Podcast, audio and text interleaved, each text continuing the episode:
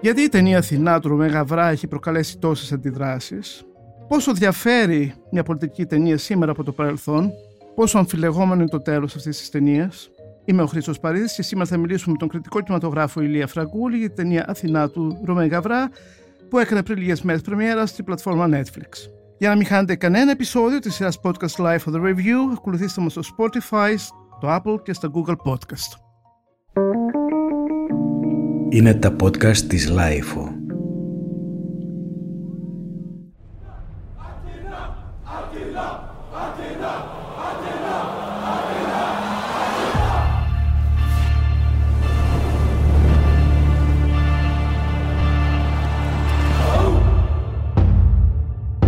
Et tu veux pas aller parler au petit frère là Hein C'est quoi C'est des fous ça ou quoi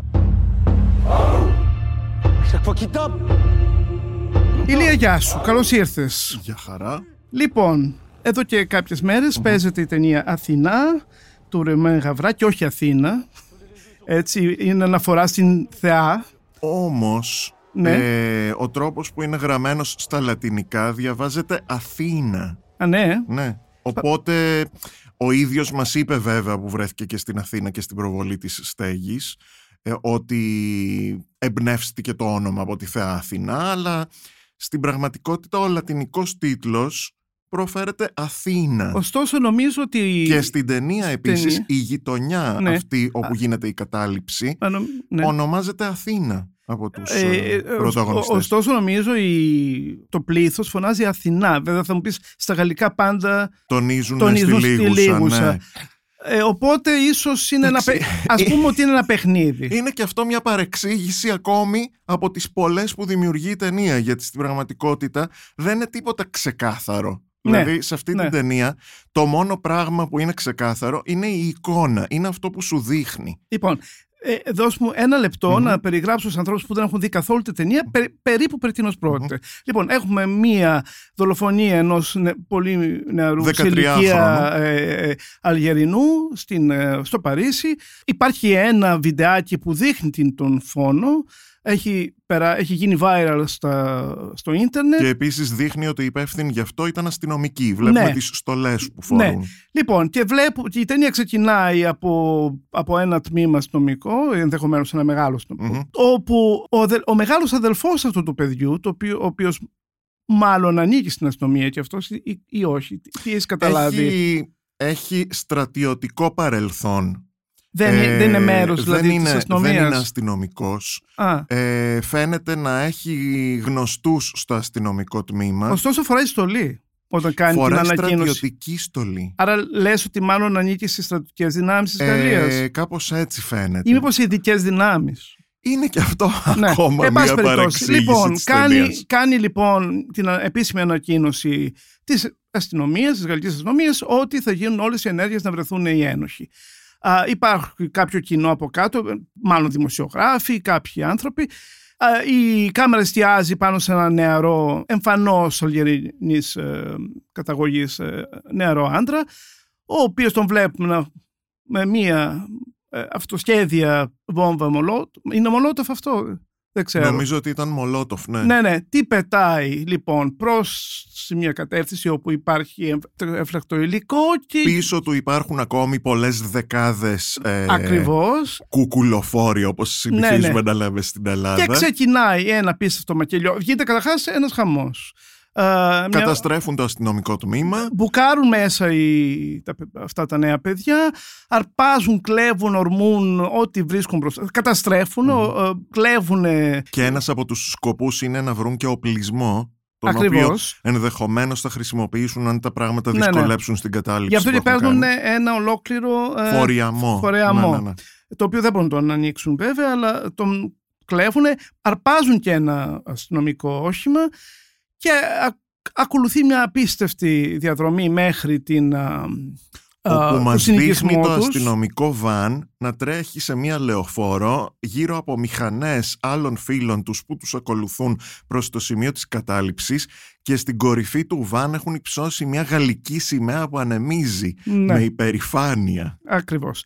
Και φτάνουν στο συνοικισμό που λέγεται Αθήνα ή Αθηνά, πως ποιος ξέρει πώς, και γίνεται ένα, μια, μια μεγάλη εξέγερση όπου διώχνουν τους κατοίκους, τους, ε, ε, τους διώχνουν τις οικογένειες, έτσι δεν είναι. Ναι, προσπαθούν εκενώνουν, για λόγους ασφαλείας Ναι. να εκενώσουν τις ε, κατοικίες. Και ακολουθεί ένας καταιγισμός γεγονότων που όντως είναι εντυπωσιακό το πώς έχει γυριστεί αυτό το πράγμα.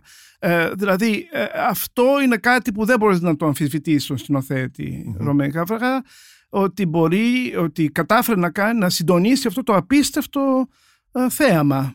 Ε, δηλαδή, μη- να- και να πούμε βέβαια ότι είναι ένα τεράστιο μο- μακρύ μονοπλάνο όλο Το αυτό που έχει εισαγωγικό είναι που ένα ξε- τεράστιο ξεκινήσει μονοπλάνο, ναι, ναι. από το αστυνομικό τμήμα μέχρι Και μεγάλα συγγισμό. τμήματα της ταινίας βασίζονται σε μονοπλάνο. Φαινόταν ότι δεν τον ενδιέφερε τόσο το μοντάζ όσο το να δώσει μια ρεαλιστικότητα στο τρέξιμο της αφήγησης. Δηλαδή υπάρχει ένα στοιχείο αληθοφάνειας μέσα σε όλο αυτό το πράγμα που βλέπεις. Δεν πιστεύεις ότι είναι ταινία ή ότι γυρίστηκε σαν ταινία. Έχει ένα ντοκουμενταρίστικο ύφος γενικά. Πάντως είναι ένα υπερθέαμα. Επικών Σαφώς, διαστάσεων. σαφώς.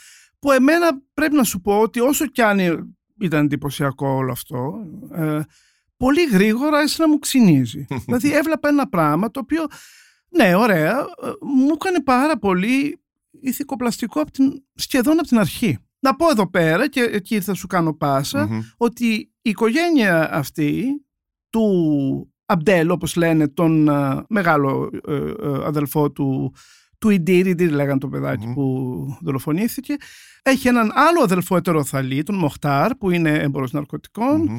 και μάλιστα ένας μαφιόζος ουσιαστικά, με πολύ άσχημη Ο συμπεριφορά. οποίος έχει μεγάλη σύνδεση και δέσιμο με τους αστυνομικούς. Και υπάρχει βέβαια, και αυτό είναι το θέμα, γιατί δεν το ανέφερα, ότι ο νεαρός που ε, πέταξε τη Μολότοφ είναι ο Καρίμ, ο οποίος είναι ο, Κάτι σαν ο αρχηγός, ο, ο αδελφός, ο μικρός, αδελφός ο- δηλαδή και μεταξύ του αρχηγός ή- των καταληψιών. Ακριβώς. Δηλαδή έχουμε τρία σχ- σχηματοποιημένα πρόσωπα Μμμ.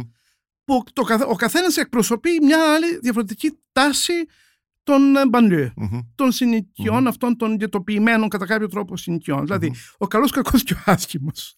Ε, ο καλός είναι ο αστυνομικός ή στρατιωτικός που είναι ένας, ας το πούμε, τύπου νοικοκυρεμένος άνθρωπος, πιθανόν. Έχει αποδεχτεί, εν πάση περιπτώσει, τον νόμο και τη τάξη Μμμ, της μμμ. γαλλικής ε, πραγματικότητας. Σαφώς. Έχουμε τον έφηβο ή μετέφηβο, εκεί στα 20, τον Καρύμ, ο οποίος είναι το ξεγερμένο νιάτο, και τον κακό που είναι ο μαφιόζος ε, Μοχτάρ, ο οποίος μάλιστα με το που ξεκινάει η, ε, η εξέγερση τρέχει να προλάβει να, σω- να, να κρύψει Ναρκωτικά και όπλα. ναρκωτικά και όπλα, Μμμ. τα οποία βέβαια μάλιστα σταμα, προσπαθούν να τον σταματήσουν. Και εκεί, έχω, ε, και εκεί, αρχίζω, εκεί είναι που άρχισαν εμένα οι οι φοβερές μου έτσι, επιφυλάξεις η ταινία.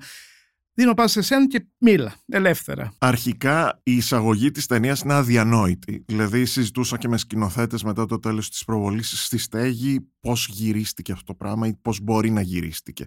Παι- Παίζει χρήση steadicam, γερανών, drones, οτιδήποτε. Όλο το πράγμα τρέχει εν κινήσει. Είναι αδιανόητο. Δηλαδή έχουμε δει πολλά μονοπλάνα στο σινεμά. Αυτό εδώ πέρα δεν σαστίζεις.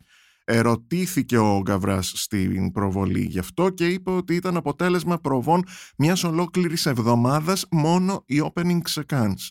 Ε, και ότι δουλέψαν δύο μήνες προβάροντας με γυρίσματα σχεδόν κανονικά, χωρίς βέβαια να καταστρέφουν ε, χώρους ή να χρησιμοποιούν πραγματικά props, αλλά όλο αυτό το πράγμα δείχνει ότι είχε αδιανόητες πρόβες και διάρκειας για να βγει, γιατί δεν είναι εύκολο να γυριστεί κάτι τέτοιο. Είναι, Ναι, σε- μα...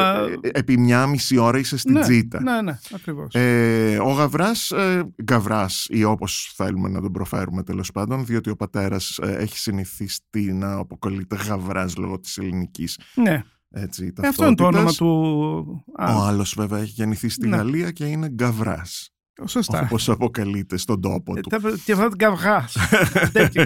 το θέμα είναι ότι ο, ο Γκαβράς είχε ξεκινήσει από πράγματα που κατά κάποιο τρόπο τα ξαναβλέπουμε σε αυτή την ταινία. Δηλαδή ήταν ένας βιντεοκλιπάς που αν δει κανείς συγκεκριμένα βίντεος για τους Justice, την Maya ή τον Jay-Z που δείχνει ε, σκηνές βίας, ε, μακελιού, λιντσαρίσματος, looting σε μαγαζιά δρόμους, και εξεγέρσεις ενάντια σε αστυνομικούς θα καταλάβει ότι αυτή η εικόνα και αυτό το περιεχόμενο των εικόνων δεν είναι τελείως ξένο στον κόσμο του. Είναι δηλαδή κάτι το οποίο έχουμε ξαναδεί να κάνει στο παρελθόν. Απλά εδώ πέρα όπως έγραψα και στην κριτική που έχω δημοσιεύσει στο freecinema.gr το θέμα είναι ότι κάνει ένα ουσιαστικό upgrade γιατί προφανέστατα έχει και τα μέσα να το κάνει. Έχει ένα Netflix από πίσω το οποίο του παρέχει ένα τεράστιο ποσό για την παραγωγή προφανέστατα. Έχει κάνει όλες αυτές τις πρόβες και θέλει να βγάλει κάτι μεγαλειώδες. Το καταφέρνει. Κατασκευαστικά η ταινία είναι από τα καλύτερα πράγματα που θα δει κανείς φέτος. Αυτό Δυστυχώς όχι στο σινεμά. Γιατί Ειδικά στην Ελλάδα δεν προβλήθηκε καθόλου η ταινία στους κινηματογράφους. Στο εξωτερικό παίζεται και σε αίθουσες, αλλά διατίθεται κυρίως μέσω του Netflix. Οι εικόνες του είναι για μεγάλη οθόνη και είναι κινηματογραφικό το θέαμα και όλο αυτό το πράγμα που έχει κάνει αξίζει να διδάσκεται σε σχολές κινηματογράφου από άποψης σκηνοθεσίας, από άποψης μοντάζ, από άποψης διαχείρισης όλου αυτού του ζητήματος. Όμως, αυτό που ξέρει ο Γκαβράς, ο οποίος σημειωτέων έχει και μία πείρα επίσης κυρίως γυρίζοντας διαφημίσεις για μεγάλους γαλλικούς οίκους μόδας ή ε, έχοντας γυρίσει μέχρι τώρα στη ζωή του άλλες δύο ταινίες μεγάλου μήκους οι οποίες ήταν μετριότατες έως κακές. Άρα αυτό που ξέρει καλύτερα είναι οι εικόνες μέσα σε ένα πλαίσιο χρόνου ενός μουσικού βίντεο. Ένα μήνυμα. Όχι, δεν δίνει μήνυμα. Δίνει όχι, μόνο... όχι, εννοώ το μήνυμα που σου δίνει, ας πούμε, ένα διαφημιστικό σπορ. Α, ναι. Αυτό ναι, εννοώ. Ναι, ναι, ναι. Πουλάει. ναι. Δεν είναι μήνυμα περιεχομένου. Όχι, όχι. Ένα μήνυμα που, που πρέπει Πουλάει σε πολύ ένα σύντομα προϊόν. να πεις Ακριβώς, κάτι. Αυτό ακριβώς. Ναι. Εκμεταλλεύεται αυτό το στοιχείο και αυτό το ξέρει πάρα πολύ καλά. Και εδώ πέρα το ενσωματώνει μέσα σε, μέσα σε μια ταινία που αντί για 3-4 λεπτά όπως ένα μουσικό βίντεο κρατάει μια μισή ώρα και έχει μια ενέργεια που πραγματικά σε πνίγει. Δηλαδή ε, νιώθεις και εσύ την ένταση της βίας η οποία είναι δικαιολογημένη υπό έναν όρο. Τον όρο του βίντεο που έγινε viral. Το οποίο τι παρουσιάζει; Ένα παιδάκι 13 χρονών που έχουν σκοτώσει άνθρωποι που φαίνονται ότι είναι αστυνομικοί και φεύγουν παρατώντας τον νεκρό να κοίταται στο έδαφος. Αυτό το πράγμα σε εξοργίζει και όπως έγραψα και στη δική μου κριτική, δεν είναι τελείως ξένο στον κόσμο. Στην Αμερική υπάρχουν αμέτρητα κρούσματα αστυνομικής βίας με νεκρούς. Σωστά. Στην Ελλάδα ζήσαμε το θέμα του Γρηγορόπουλου. Ναι, ναι. Δηλαδή δεν είναι ένα πράγμα που ε, το πιάνω και είναι εύκολο ή βασίζομαι κυρίως στην εικόνα. Από τη στιγμή που πηγαίνω μέσα σε ένα τέτοιο ζήτημα είναι και πολιτική η ταινία. Έτσι και πολιτική είναι η ταινία από τη στιγμή που επιλέγεις να κάνεις μια ταινία για τα μπανλιέ. Έτσι δεν είναι; Τώρα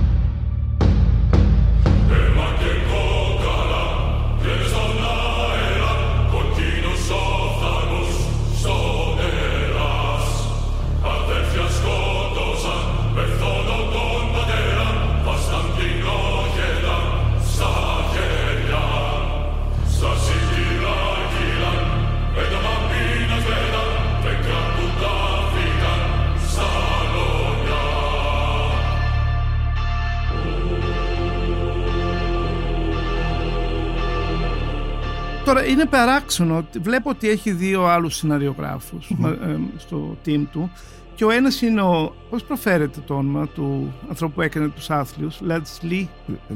Ε, δεν θυμάμαι τώρα ναι. το, το, την ναι. Που είναι μια πολύ πιο αξιόλογη ταινία έτσι, από, από αυτή. Δεν είναι τόσο εντυπωσιακή σαν θέαμα, Ναι, αλλά- αλλά, έχει πιο, ενδια... πιο- σαφώς μεγαλύτερο Ναι. ενδιαφέρον. Μα μια στιγμή. Γιατί Ε, και η χρήση του τίτλου της «Η άθλη» ναι. θυμίζει το έργο του Ουγκό στο παρελθόν και θέλει να ταυτίσει τη σημερινή κατάσταση της κοινωνίας με αυτό που βλέπαμε στην περίοδο του, του έργου του Ουγκό. Λοιπόν, Ένας έχει, παραλληλισμός έχει πολύ λοιπόν ενδιαφέρον. δύο σεναριογράφους και τον ίδιο όσο πείρα έχει, που Μμμ. έχει και κάνει ένα τόσο επιφανειακό story που εμένα με, με εξόρχισε δηλαδή, την ώρα που το έβλεπα. Ήταν τόσο στερεότυπα όλα. Καταρχάς, θα σου πω κάτι το οποίο δεν ξέρω αν θα συμφωνήσεις. Μμμ.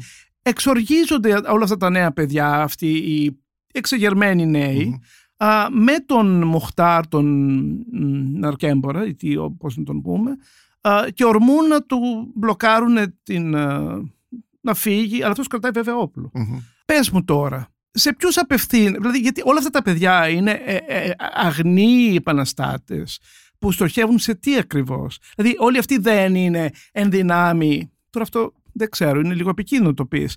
Αλλά σε ποιους πουλάει αυτός ο άνθρωπος, ρε παιδάκι μου, τα ναρκωτικά; Δεν είναι προφανές ότι υπάρχει ένα κοινό εκεί έξω που καταναλώνει; Όχι απαραίτητα εκεί. Ναι, έχεις δίκιο. Και δεν θέλω να βάλω ε, δεν και καλά ε, ταυτότητες. Το, το θέμα είναι ότι τα παιδιά αυτά θρηνούν έναν δικό τους άνθρωπο, έναν γείτονά τους και έναν δικό τους άνθρωπο σαν εθνικότητα, σαν ταυτότητα, σαν τα πάντα. Και είναι ανήλικο παιδί. Όπως και στην Αθήνα με τον Γρηγορόπουλο το Σάββατο έγινε η δολοφονία, τη Δευτέρα κάει και όλη η Αθήνα. Ναι. Εκεί βλέπουμε ακριβώς την ίδια συνέπεια. Σωστά. Δηλαδή μια εξέγερση λόγω του θυμού που προκάλεσε η δολοφονία. Ακριβώς έτσι είναι. Αυτό είναι απόλυτα δικαιολογημένο αλλά μου- στην εποχή αλλά μας. μου- Δεν μπορείς να πεις ότι είναι απλά φασαριόζοι, χουλιγκάνοι Όχι βέβαια. ή Στην οι ταινία- περίφημοι κουκουλοφόροι όπως τους αποκαλούν Όχι, στην για- Ελλάδα. γιατί αυτό που βλέπουμε στην ταινία είναι ένα- μια σχεδόν επανάσταση. ναι, ένα χαμός. ναι, ναι, ναι, ναι, σαφώς. Και ερχόμενοι από μια περίοδο όπου στη Γαλλία κάθε Σαββατοκύριακο και εγώ ήταν όλο το Παρίσι και διάφορες άλλες μεγάλες πόλεις από τα κίτρινα γυλαίκα. Ναι. Υπήρχε βαθύ κοινωνικό πρόβλημα. Ναι.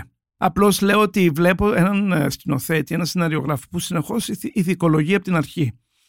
Δηλαδή παντού. ε, Η γιατί πρώτη- παντού υπάρχουν ταμπέλες έτσι σε Για αυτό μένα το η πρώτη φιλμ. ηθικολογία είναι το γεγονός ότι κάποια στιγμή ενώ δείχνει και, τη... και αυτό είναι πρόβλημα της ταινίας στην αφήγηση γιατί θα μπορούσε κάλλιστα να διαλέξει να γυρίσει το φιλμ από την πλευρά των αστυνομικών να κάνει ήρωα τον νεαρό αστυνομικό που παρακολουθεί και κάνει focus από κάποια στιγμή στην αρχή της ταινίας ή θα μπορούσε να μας πει ότι πιο έντονα ότι οι αστυνομικοί τι φταίνε και αυτοί μια δουλειά κάνουν και πάνε εκεί πέρα να προστατεύσουν τους πολίτες. Όμως δείχνει έναν αστυνομικό του οποίου τα νύχια είναι βαμμένα μπλε και προσπαθεί να ξύσει με τα δάχτυλά του το, το χρώμα από τα νύχια και ένας συνάδελφός του του λέει «Έχεις παιδιά, ε». Ναι. Καταλαβαίνουμε λοιπόν ότι ανήλικα παιδιά παίζαν με τον μπαμπά και του βάφαν τα νύχια με κάποιο υλικό για Ναι, να ναι, βάφουν τα ναι. νύχια τους και να παίζουν ας ναι, πούμε. ναι. Αυτός ντρεπότανε γιατί είναι τώρα με τη στολή στην υπηρεσία και πρέπει να ταξίσει και του προτείνει να φορέσει γάντια για να κρύβονται τα νύχια. Εδώ πέρα λοιπόν κατευθείαν πριν προχωρήσει σε οτιδήποτε άλλο η ταινία εξανθρωπίζει πάρα πολύ αγνά έναν αστυνομικό στον οποίο κάνει φόκους. Είναι νεαρός, είναι πατέρας δύο ανήλικων παιδιών ε, και θέλει και αυτός να χαρεί τη ζωή του όπως όλοι μας. Δικαίωμά του από μία άποψη. Αυτόν τον χαρακτήρα όμως τον χειρίζεται πάρα πολύ προβληματικά η ταινία γιατί ενώ στις επιθέσεις των ΜΑΤ όπως τα λέγαμε στα ελληνικά και σε όσες σκηνές συμμετέχει ενάντια στους καταληψίες φαίνεται να έχει αναστολές, να είναι κάπως μαζεμένος και φοβισμένος απέναντι σε ό,τι βλέπει στην πραγματικότητα ο Γκαβράς δεν τον εξελίσσει καθόλου σαν, σαν χαρακτήρα. Γιατί θέλει να το Και χρησιμοποιήσει αυτό είναι με τα... τεράστιο πρόβλημα για την ταινία γιατί ένας φυσιολογικός άνθρωπος μέσα σε όλη αυτή την κατάσταση θα είχε ένα ηθικό δίλημα του στυλ τι θέλω και κάνω εγώ εδώ; Οι άνθρωποι από μία άποψη έχουν δίκιο και εμείς πάμε και τους χτυπάμε ή πάμε να τους αντιμετωπίσουμε με όπλα. Έχει βασική σημασία το θέμα των όπλων. Σωστά. Ε, Αλλά ανήκει στην αστυνομία. Ναι, όμως πας με όπλα που ρίχνουν σφαίρες, δεν πας με κάτι το οποίο θα, απλά θα τους χτυπήσει και θα τους αναχαιτήσει. Και εκεί πέρα ε, τίθεται ένα ζήτημα προβληματικής σε σχέση με το πώς βλέπει τους αστυνομικούς. Γιατί ναι, μεν μας τον έχει παρουσιάσει ως καλό αστυνομικό, αλλά ταυτόχρονα δεν του δίνει τίποτα μέσα στη συνείδησή του που θα τον αλλάξει στην πορεία. Έστω και σε κάτι, δηλαδή ποτέ είναι ένας αμήχανος, παθητικός Μα χαρακτήρας. αργότερα όταν χάνει το όπλο του γίνεται ένα άβουλο. Ναι. ε, Φοράει ε, ρούχα παιδί. που βρίσκει από μια μπουγάδα Ναι, και προσπαθεί να ναι. ενσωματωθεί στην υπόλοιπη Ναι. ομάδα των ανθρώπων για να το σκάσει. Φυσιολογικό και δεκτό από μια άποψη, αλλά κάποια στιγμή πέφτει στα χέρια τους ως όμηρος. Και εκεί μιξοκλαίει, λυπάται για τη ζωή του και το κίνδυνο Ε, ότι θα τον σκοτώσουν. Καλά, όπως κάθε άνθρωπος. Ακριβώς. Όμως δεν κάνει τίποτε άλλο. Μα αυτό είναι οι περισσότεροι αστυνομικοί, δεν είναι. Δημόσιοι υπάλληλοι. Ναι, Που τους, εντάξει, που τους αλλά... δίνεται μια μικρή εξουσία που άλλοτε την. Αλλά όταν βγαίνουν στους δρόμους δεν είναι έτσι παθητικοί. Όχι βέβαια. Όχι βέβαια, αλλά καλώς ή κακώς ανήκουν σε ένα σώμα που πρέπει να δράσει κάπως. Και αυτό το πράγμα, ε, το πρόβλημα της ε, ανάπτυξης των χαρακτήρων σεναριακά το ζουν σχεδόν όλοι οι βασικοί ήρωες. Δηλαδή ε, δεν βλέπουμε καμία μετατόπιση κανενός πάνω σε αυτό που πιστεύει. Δεν παίρνουν κανένα μάθημα από όλη αυτή την εμπειρία ή την κατάσταση Μα που έχουν βιώνουν εκεί. ταμπέλες, δεν Ακριβώς. έχουν χαρακτήρες. Είναι σχηματοποιημένοι όλοι τους. Σαφώς. Και επίσης το θέμα του ηγέτη σε αυτή την ταινία. Μοιάζει ότι έχουν ανάγκη από ηγέτες οι άνθρωποι. Έχουν ανάγκη από ηγέτη και δέχονται τον συγκεκριμένο αδελφό του θύματος γιατί είναι ο νεαρότερος σε ηλικία μετά το θύμα Ο Καρύμ. και αυτός είναι που σ- κατά κάποιο τρόπο είχε αναλάβει έναν πατρι... ρόλο πατρικής Και- α, φιγούρας όχι, για το ε, παιδί. Ε, εννοείς τον Αμπτέλ, Ναι. τον αστυνομικό. Όχι τον αστυνομικό, τον ε, συμμετέχοντα, ξεχνάω τα ονόματα. Ο Είναι Καρύμ είναι ο νεαρός που ηγείται της εξέγερσης. Ωραία. Ο Ναι. Καρύμ λοιπόν είναι ο, ο νεαρότερος που ζει από την οικογένεια και τα αδέλφια του και ε, αισθάνεται μια υποχρέωση ως πατέρας σε εισαγωγικά του νεκρού γιατί ήταν αυτός που μεγάλωνε και ήταν πιο κοντά στο παιδί το ρόλο να παίξει τον ηγέτη. Αυτό είναι. Ναι. Δεν είναι απλώς, ξέρεις, μια μετεφευική ηλικία Όχι, που όχι, έχει μέσα είναι- του την οργή έτσι και Είναι, αλλιώς. είναι συγγενής πρώτου Ναι. βαθμού, Όσο- ναι, όντως. αναλαμβάνει μια ευθύνη και επειδή προφανώς έχει πολύ μεγάλη παρέα η οποία κατά κάποιο δη- τρόπο δημιουργεί ένα μπλοκ γύρω του μπορεί να μιλήσει και σε περισσότερο κόσμο αυτή η παρέα και να γίνει ένα ντόμινο επικοινωνίας προς τους ανθρώπους που κατοικούν εκεί. Πάντως τον, τον ακολουθούν πιστά. Ναι. Γι- Γίνεται μια, ας το πούμε, σχεδόν επανάσταση. ναι, γιατί είναι ο Ε, αδελφός του νεκρού. Αλλά αυτό που, σαφέστατα. που, που εγώ... Η θε- οποία επανάσταση εξελίσσεται και σε όλη τη Γαλλία ταυτόχρονα. Ναι, αυτό το γιατί μαθαίνουμε από βλέπουμε τις μέσω τηλεοράσεις. τηλεοράσεων Ναι, ναι. και ρεπορτάζ Ναι, ναι. ότι σε δεκάδες πόλεις του, της Γαλλίας γίνονται αντίστοιχες Όντως, εξεγέρσεις. αν αυτό ήταν μια πραγματική κατάσταση... Άρα είναι ένα γιγαντιαίο πρόβλημα Ο- για όλη τη χώρα. Δεν είναι απλά ένα θέμα που απασχολεί ένα κτηριακό ε, συγκρότημα. αναμφίβολα, το ξέρουμε αυτό. το μαθαίνουμε και αυτό είναι Θέλω να μέσα πω- από εικόνα Θέλω να πω πάλι. και σήμερα, ό- όποτε συμβαίνει κάτι στο Παρίσι, νομίζω περίπου ακολουθούν πολλές πόλεις, ναι, ναι, έτσι ναι, δεν είναι; σαφώς. Και πιθανόν και σε άλλες χώρες να συμβαίνει. Ε, Στην Αμερική συμβαίνει Μμμ, αυτό. μμμ. Κοίτα όμως, βλέπω ότι με το που χάνεται, φεύγει από τη μέση ο Καρύμ, έχουμε πρόβλημα. Ε, Παραδίδονται, διαλύονται. Το ίδιο περίπου συμβαίνει με τον Μαφιόζο. Το- Ηγείται ε, με ένα πολύ άσχημο τρόπο μιας μικρής συμμορίας και τον ακολουθούν πιστά και δέχονται τις ε, ταπεινώσεις του, την βία του. Δηλαδή, Να πούμε ότι από εδώ Ναι. και πέρα θα προχωρήσουμε σε χοντρά spoilers για την ταινία. για όποιους δεν την έχουν δει, προσοχή. ωραία, ας μην πούμε περισσότερα. Όχι, μπορούμε. Α, δεν γίνεται να μην πούμε περισσότερα. κοίτα, Για έχω- παράδειγμα, ο πρωταγωνιστής της ταινίας κάποια στιγμή πυροβολείται και σκοτώνεται από αστυνομικό επειδή απλά και μόνο κρατάει μια μολότοφ στο χέρι. Είναι ακόμη και αν αμφισβητήσουμε το τι συνέβη σε σχέση με τον μικρό αδελφό του, το πρώτο θύμα δηλαδή, το οποίο θα συζητήσουμε κάποια στιγμή, ε, και είναι το τέλος της ταινίας. Ε, εδώ μιλάμε για ξεκάθαρη δολοφονία. Δηλαδή είναι Δαβίδ και Γολιάθ με πολύ άσχημο τρόπο. Είναι ένα παιδί το οποίο κρατάει μια αναμένη μολότοφ και λέει θα στη ρίξω ή θα τη ρίξω στον αδελφό μου που δεν μου ανοίγει την πόρτα από πίσω και ο άλλος κρατάει ένα όπλο και τον πυροβολεί και τον σκοτώνει. Ναι. Εδώ πια έχουμε ακόμη μία δολοφονία την οποία παραγνωρίζουν οι περισσότεροι που υποστηρίζουν το έργο θετικά. Είναι μια ξεκάθαρη δολοφονία από αστυνομικό. Δεν τον χτυπάει με κάτι, δεν προσπαθεί να τον συλλάβει, τον πυροβολεί και τον σκοτώνει. Λίγο μετά, δεν θα αποκαλύψω ποιο και τι, ακολουθεί και μια άλλη δολοφονία. Μμμ. Πολύ άγρια, Μμμ.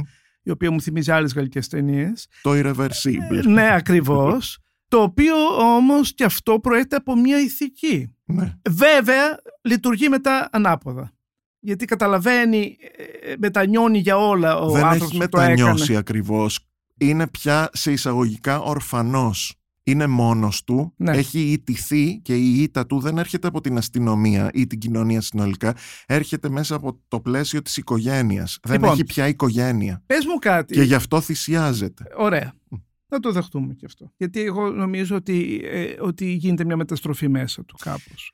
Νομίζω ότι μέσα στην απώλεια των πάντων απλά δεν έχει νόημα να ζει ακόμα πια. Δηλαδή τι, να ζήσει κάνοντας τι; Να θρυνεί όλη την οικογένειά του, όλα τα αδέλφια του είναι νεκρά. Να μπει στη φυλακή γιατί αν μπουν μέσα και τον πιάσουν εκεί θα καταλήξει. Έχει σκοτώσει και αυτός πια. Ναι, τα είπαμε όλα. Ε, ε. γι' αυτό είπα χοντρά spoilers.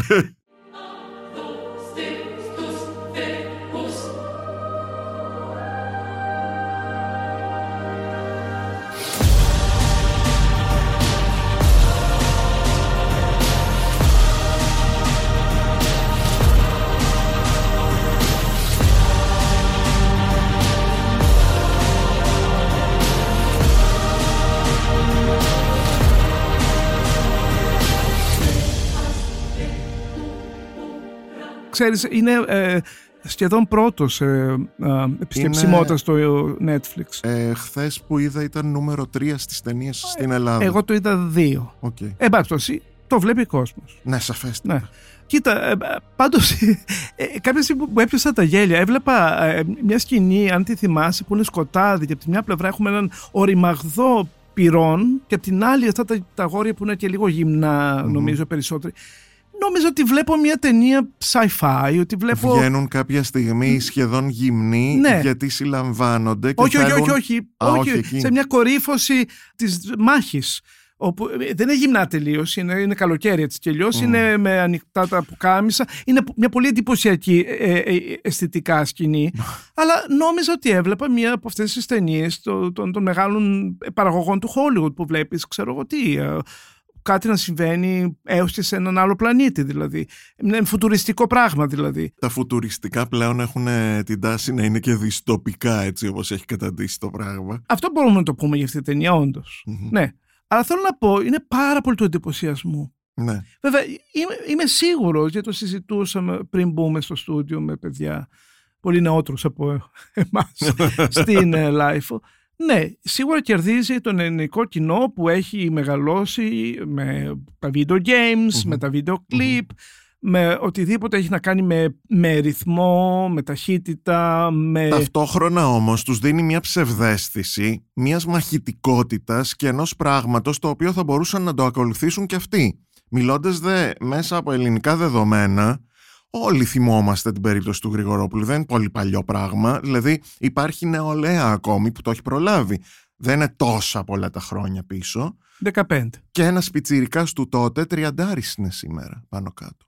Α, ναι. Δηλαδή έχει ακόμα ανάμνηση οργής και θυμάται ότι λίγες μέρες μετά κάει και η Αθήνα. Βλέποντας αυτή την ταινία λοιπόν του ξυπνάει κάτι, δηλαδή μιλάει και σε συνείδηση αν το πάρεις πολιτικά και τίμια δεχόμενος το τι δείχνει και αγνοώντας μικροψήγματα συντηρητισμού που μπορείς να συναισθανθείς. Πόσο πολιτική είναι αυτή η ταινία; Είναι κάργα, Εννοώ, ε, όχι, δε- φυσικά. κάργα πολιτική. Εννο, ε, εννοείται. Το θέμα της είναι καθαρά πολιτικό. Ε, εν, εν κατακλείδη όμως, ε, εγώ τη βρήκα, ε, συγχώρεσέ με τον όρο, σχεδόν απολυτικ. Και θα, θα εξηγήσω τι εννοώ. Απολυτική είναι η στάση η δική του, όχι η ταινία. Ακριβώς. Ναι, η ταινία όμως ε, με τον τρόπο δεν του ξέρω, ή σκηνοθέτη... είναι παντελώς ηλίθιος ή δεν καταλαβαίνει τι κάνει. Ναι, και ας- τα δύο α- ταιριάζουν α- κατά ας κάποιο μην τρόπο. τον χαρακτηρίζουμε τον άνθρωπο Εγώ τον τώρα. έχω χαρακτηρίσει και πιο άσχημα. Ναι, όντως. Αλλά θέλω να πω, βρε παιδάκι μου, είναι υπερβολικά επιφανειακά όλα αυτά που, συμβα... που, που βλέπουμε εν τέλει. Ναι, εδώ πέρα θίγεις και ένα πράγμα που εμένα μου δημιουργεί ένα άλλο ερώτημα. Τι είναι πιο επικίνδυνο τελικά σήμερα, το να είναι κανείς απολυτικ ή να σου βαράει μια σφαλιάρα με την άποψή του; Αυτό είναι ένα Γιατί κάπως, ερώτημα έ- για μεγάλη συζήτηση. γιατί κάπως έτσι κάτι τέτοιο θέτει η ταινία στην τελική αν την καλοσκεφτείς. Δηλαδή, η- γι' αυτό και διχάζει, απόλυτα διχάζει. Δηλαδή υπάρχει μια μερίδα θεατών οι οποίοι βγήκαν την Παρασκευή από τη στέγη ε, εντυπωσιασμένοι και πω πω δεν μπορούσα να αναπνεύσω και εκπληκτικό και δεν έχω ξαναδεί και τέλειο κλπ. Και, και, και βγήκα κι εγώ και πολλοί άλλοι και αρκετοί δημοσιογράφοι έχω να πω, οι οποίοι ήταν έξαλλοι. Έξαλλοι, Ναι. γιατί σκέφτονταν το περιεχόμενο της ταινίας. Λοιπόν, η ταινία αυτή αμέν για να διχάσει. Και μέχρι το τέλος δεν διχάζει ακριβώς, απλά σε βάζει να αναρωτιέσαι για κάποιες λεπτομέρειες που έχει μέσα και να λες «Χμ, αυτό γιατί το έκανε έτσι τώρα» και «Χμ, χμ». Τα «χμ» είναι πολύ λίγα μπροστά στην ένταση της εικόνας και την ταχύτητα που έχει όλο αυτό το πράγμα σε μια μισή Ε, ώρα. εν τω μεταξύ, μην ξεχνάμε και την παράμετρο ότι κουβαλάει και ένα όνομα έντονα πολιτικό. Ναι, γιατί ο, ο, ο πατέρας Γαβράς έχει στην πλάτη του το Ζήτα, το περίφημο Ζήτα, Ναι. παγκοσμίως γνωστή και σημαντική ταινία στο είδος αυτή και επίσης εξίσου σημαντική τον αγνοούμενο, το Missing. Ναι. Δύο πολιτικά έργα. Όλα του είναι πολιτικά. αρκετά, σχεδόν όλα του. Αρκετά, Σχεδόν όλα. βέβαια. Αλλά αυτά τα δύο είναι Είναι, ήταν- όχι επιτυχημένα, είναι κανόνας για το είδος αυτό. Ναι, πα- ναι, διεθνείς ε, επιτυχίες στα όρια του το θρηλυκό. Ειδικά για τους Έλληνες το ζήτα είναι θρηλυκή Και ταινία. μπαίνεις να δεις μια ταινία που έχει σκηνοθετήσει ο γιος του, βλέπεις πώς ξεκινάει, θυμάσαι τον πατέρα του, λες, Α, μεγάλωσε, ορίμασε και κατάλαβε ότι πρέπει να αναλάβει μια ευθύνη στον κινηματογράφο και να περάσει κάποια Αλλά είναι μηνύματα. άλλη γενιά η Ηλία. Μα τα ζει και αυτά τα πράγματα. Τα ζει όμως τα από ζει μια, εκεί από μια είναι. θέση μεγάλης ισχύω. ξεχνάμε Είναι ένα παιδί... ε, Ότι αυτές οι κοινότητες Ναι. είναι πάρα πολύ ενεργές στο Παρίσι και στην pop κουλτούρα και, και, και δεν είναι απλά τα ραχοπιά στοιχεία. Είναι άνθρωποι οι οποίοι ε, ζουν σε μια urban κοινωνία όπου ακούει hip hop, ε, είναι multi-ethnic, δεν είναι απλά Σύριοι, ε, Αλγερινοί ή Αραβικής αγνώστου εθνικότητας. Είναι και μαύροι, είναι τα πάντα, είναι, είναι κάθε χρώμα και φιλή. Ναι, αλλά ο Ρωμέ Γαβρά προέρχεται από μια κοινωνία που φοράει Dior ε, και, και Dolce Gabbana και Nike, ακριβά Ναι. Nike. Και, Και όλα αυτά τα παιδιά Θέλω να πω, θέλουν να το θέλω κάνουν να πω, αυτό βέβαια. αν αυτό- Γιατί Βεβαίως. και στην Ελλάδα όλα τα παιδιά που ακούνε τραπ ας πούμε και ακούνε για όπλα, ε, σκοτωμούς, ε, συμμορίες, ναρκωτικά, γκόμενες και ακριβά αυτοκίνητα, τι είναι, φτωχόπαιδα είναι. Τα παιδιά αυτή της Ναι, γειτονιάς καλά, είναι. κάπως έτσι είναι πάντα τα πράγματα, βεβαίως. Αλλά θέλω να πω ότι κουβαλάει την ηθική των, των μεγαλωστικών στρωμάτων ο, ο Γαβράς. Δηλαδή, Σαφώς, αλλά είναι και λίγο αλυταριό. Το έχει δείξει με τα μουσικά Εκ- βίντεο που εκ- κάνει. εκ- δηλαδή εκ- αυτό θέλει να εκφράσει. Όχι, εκ του θέλει και να ασφαλούς. ανήκει. Εκ του ασφαλούς είναι εκ γενετής. αυτό εννοώ.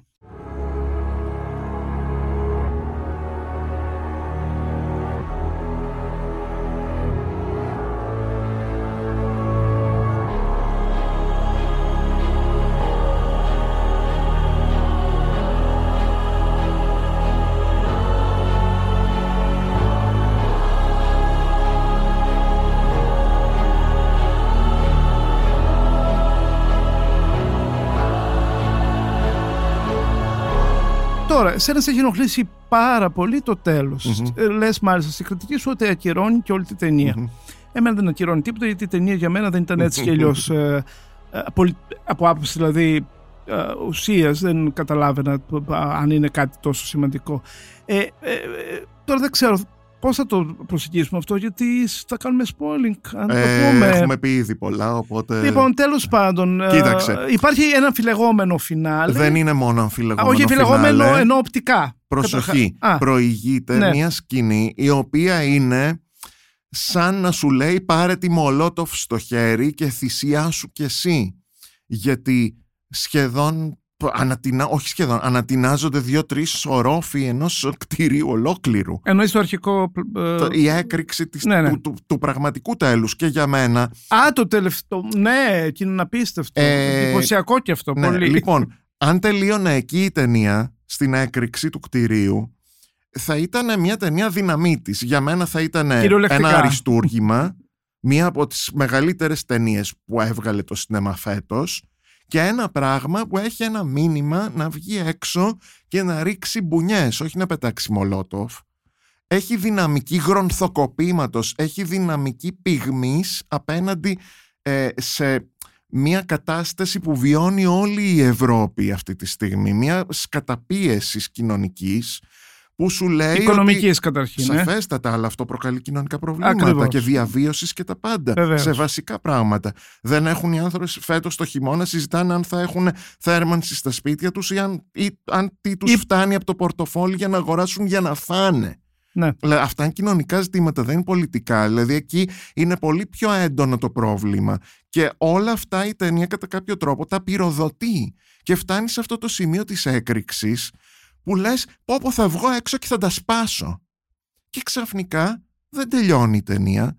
Σου πετάει εν είδη flashback, το viral βιντεάκι που δεν είχαμε δει ποτέ πριν, που δείχνει το πτώμα στο έδαφος, κάτι τύπου σου φοράνε στολές αστυνομικών να μπαίνουν σε ένα βανάκι και να φεύγουν. Εκεί τελειώνει το βίντεο, αλλά εμείς βλέπουμε και τη συνέχεια του, όπου οι Θα την πούμε, αστυνομικοί θα την πούμε. προχωράνε, περπατάνε σε ένα δάσος αφού έχουν φύγει πέρα, Ναι. πέρα, πέρα, πέρα, πέρα, πέρα μακριά και βγάζουν τις στολές, λες και ήταν στολές που αγοράσαν από μαγαζί για αποκριάτικα ας πούμε, τις πετάνε κάτω και τις καίνε και μέσα από μια λεπτομέρεια παρατηρούμε ένα τατουάζ σε ένα σβέρκο ενός από τους ε, δίθεν αστυνομικούς Ναζιστικό. μάλλον- ε. που μάλλον σηματοδοτεί το γεγονός ότι πρόκειται περί ακροαδεξιάς οργάνωσης. Εξτρεμιστικής βέβαια οργάνωσης. Ναι, το που υπάρχει σαν παρένθεση σε όλη την ταινία αυτό. Γιατί τίθεται ένα δίλημα σε σχέση με το ποιοι ήταν υπεύθυνοι για τη δολοφονία του παιδιού αρχικά.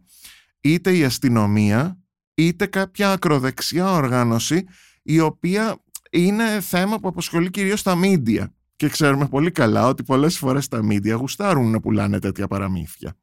Άρα σε βάζει και σένα σε ένα δίλημα όπως και τους καταληψίες και λέει εδώ πέρα μπορεί να μην είναι οι αστυνομικοί γιατί ενώ οι καταληψίες ζητάνε διαρκώς τα ονόματα των αστυνομικών και να τους, τους παραδώσουν στα χέρια τους για να σταματήσει όλο αυτό προφανέστατα για να εκδικηθούν ενδεχομένως και σκοτώνοντάς τους ακόμη το, το θέμα είναι ότι η αστυνομία εμένει στο ότι δεν έχει καμία σχέση με το συμβάν και σου βάζει πάλι ένα παρεξηγήσιμο δίλημα για το τι στο διάολο συνέβη εδώ πέρα. Ήταν όντως οι αστυνομικοί, ήταν ακροδεξιά στοιχεία, εξτρεμιστές που θέλανε να αμαυρώσουν το καλό όνομα της αστυνομίας σε εισαγωγικά και να δημιουργήσουν όλη αυτή την κατάσταση επίτηδες και ταυτόχρονα κάνει ακόμη ένα λάθος μέσα σε αυτό το δίλημα.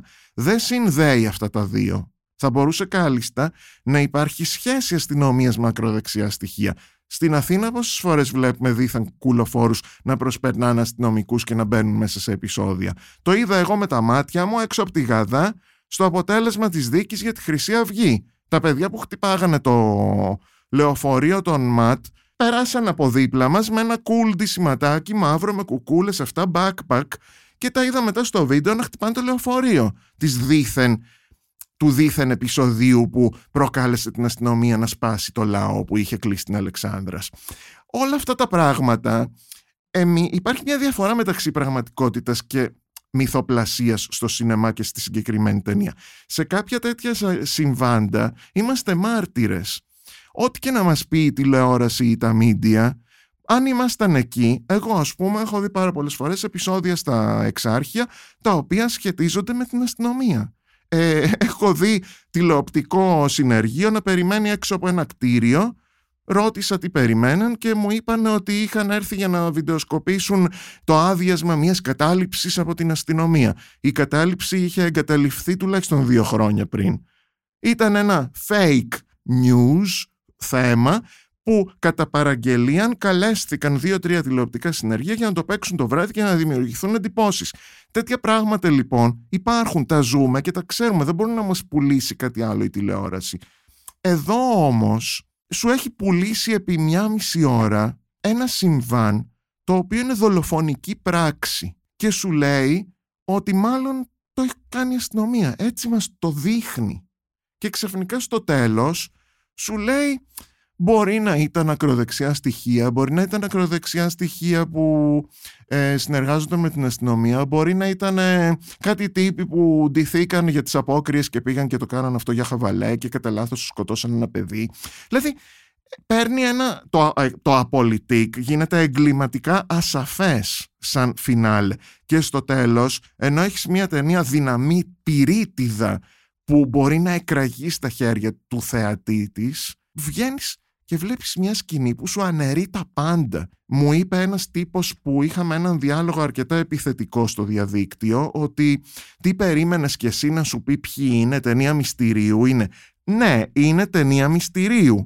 Όπως σε κάθε ταινία μυστηρίου βλέπουμε ένα έγκλημα και ψάχνουμε να βρούμε τον ένοχο και αφού αυτό είναι το θέμα και των καταληψιών θέλουμε να μας πείτε ποιοι σκότωσαν αυτό το παιδί στο τέλος παραγνωρίζει τελείως την ευθύνη του οποιοδήποτε και σε πετάει έξω πάλι κατά κάποιο τρόπο ξεπλένοντας την αστυνομία. Γιατί το μήνυμα που περνάει τελικά είναι ότι μωρέ κάτι ακροδεξί ήτανε που ντύθηκαν αστυνομικοί. Ναι, που ντύθηκαν αστυνομικοί. Και ε. ταυτόχρονα πριν σου έχει πει ότι υπάρχει σχέση αστυνομίας με τον αρκεμπόριο στην περιοχή. Ο ένας από τους αδελφούς συνεργάζεται με την αστυνομία για να αποδράσει. Αυτό να αποδεκτό, ξέρεις.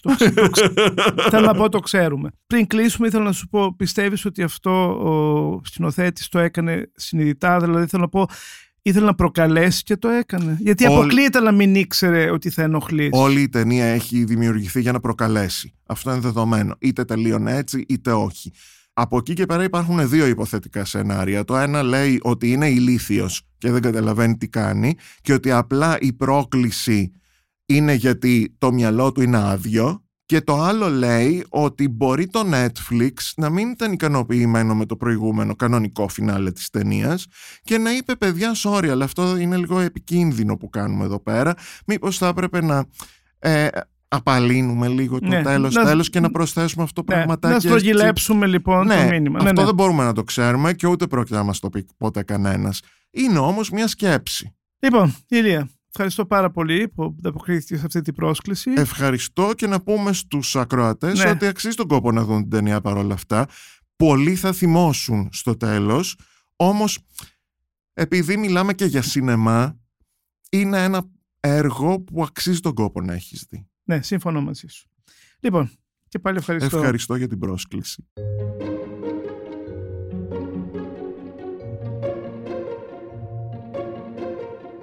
Είμαι ο Χρήστος Παρίδης και σήμερα μιλήσαμε με τον κριτικό κινηματογράφο Ηλία Φρακούλη για την ταινία Αθηνά του Ρωμέν Γκαβρά που παίζεται αυτή τη στιγμή στην πλατφόρμα του Netflix. Για να μην χάνετε κανένα επεισόδιο της σειράς podcast της Life for the Review, ακολουθήστε μας στο Spotify, στο Apple και στα Google Podcast. Ηχοληψία, επεξεργασία και επιμέλεια, φέδωνας χτενάς και μερόπικοκίνη. Ήταν μια παραγωγή της Lifeo. Είναι τα podcast της Lifeo.